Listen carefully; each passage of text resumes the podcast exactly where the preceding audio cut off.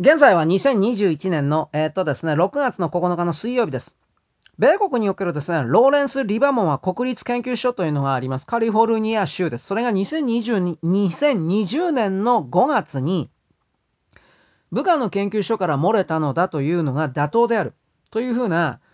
中立、公正な科学的な、えー、データに基づく報告書を出しております。バイデン自称政権が誕生してこの報告これだけではないのですがたくさん武漢のウイルス研究所から出たということの報告を全部握りつぶしてなあなあでいこうとしておりました。そしてこれを全世界の、まあ、米国にもいるんですがネットの探求団と言われるような集団たちが中国自身が出している公開の学術論文たちのえー、なんだろうね、大きな食い違いを指摘することによって中国自身が言っているのになぜあなたたちは今の段階でこれを否定するのか的なやり方で中国がですね、これらの武漢ウイルスというものを作っていたということの証明を行っております。そして、米国のマスコミがこの動きに目をつけ注目し、そしてそこにですね、大きく自らの立場を移動させたことによって米国の世論が変わり、その上でこれらの動き、声を無視できなくなりました。無視できなくなってでもですね、本当ならこれも無視していりゃいい、握りつぶせばよかったんでしょうが、なんだろうね、ここからの力関係私わかんないですよ。米軍が本当に自称バイデン政権と民主党と言われるようなあれらの連中のコントロールをに、コントロールしている、握っているというのなら、やっぱりその動きに関してですね、なんか動きなさい。というふうなことの前バイデン政権90日以内に報告書出しなさいってやったでしょこういうのが出てくるのはまあそうなんだろうなと思うんですけどでも私の見え方からするとこの90日時間やるから中国の関係者は証拠隠滅してくださいねというふうにしか実は私には見えてなくてその可能性の方が高いんじゃないかなと本当は思ってます。いずれにせよあのー、今ドクター・ファウチがいろんな公開メールにおいてですねいろいろとやり玉に上がってます。私はこれトカゲの尻尾切りだとしか見てないが、そして彼はおそらく逮捕されるが、司法取引で出てくるが、その司法取引で真実を明かしたという流れで、えー、本当100の情報のうちの半分ぐらいしか語らず、オバマやバイデンたちを守るという方向でどうせ全体は進むんだろうなと思ってるんですけれども、まあどっちにしろこのファウチたちが、というかオバマたちが武漢のウイルス研究所にえっ、ー、とね、オバマたちが2014年に、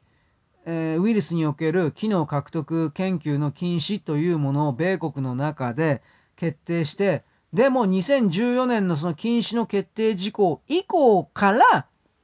ファウチたちであるとか、それらの関係者が中国のかあの武漢ウイルス研究所におそらく金はもう出してるんです。あとは資料とかもおそらく出してたんじゃないかなというふうなそういうこともまあメールの公開で明らかになっていて、まあそれでもですね、中国が出してないだとか、あの、ファウチたちの極左の勢力が関係ないだとか、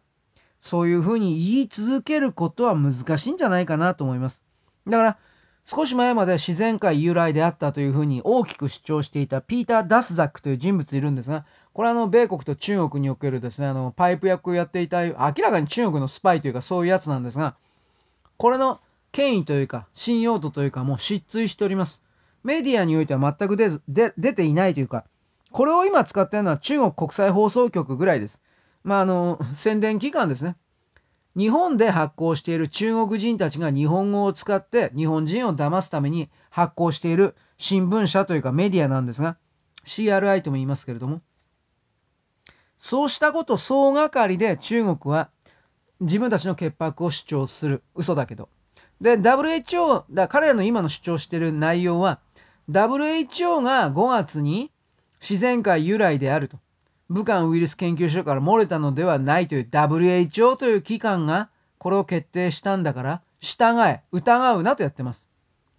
だからその WHO のテドロスがね、シノファームのワクチンが非常に有効だから効くとか言って言って78%とか言ってますけど、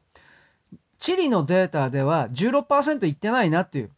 100本打って16人効くか効かないか。まあ極端な言い方してますけど。そもそも1回目、1回目の投与で接種で3%しか効かないものが2回目の接種でどうして78%になるんですかということにおける科学的な説明がゼロです。明らかに嘘をついてる。だけど WHO はですね、テドロスはこれを認めてしまっている。彼の母国のエチオピアというのは中国の完全なる属国だ。中国からの投資であるとか技術の供与がなければ、いわゆる先進諸国並みの発展というのはありえないだろう。だからといって彼らは、彼たちは自国の発展のために全人類を生贄に捧げようとしている。こんなことが許されるわけがない。テドロスも許してはいけない。そういうことを含める、うん、本当の真実に接近してほしいと私は勝手に思っております。よろしく。ごきげんよう。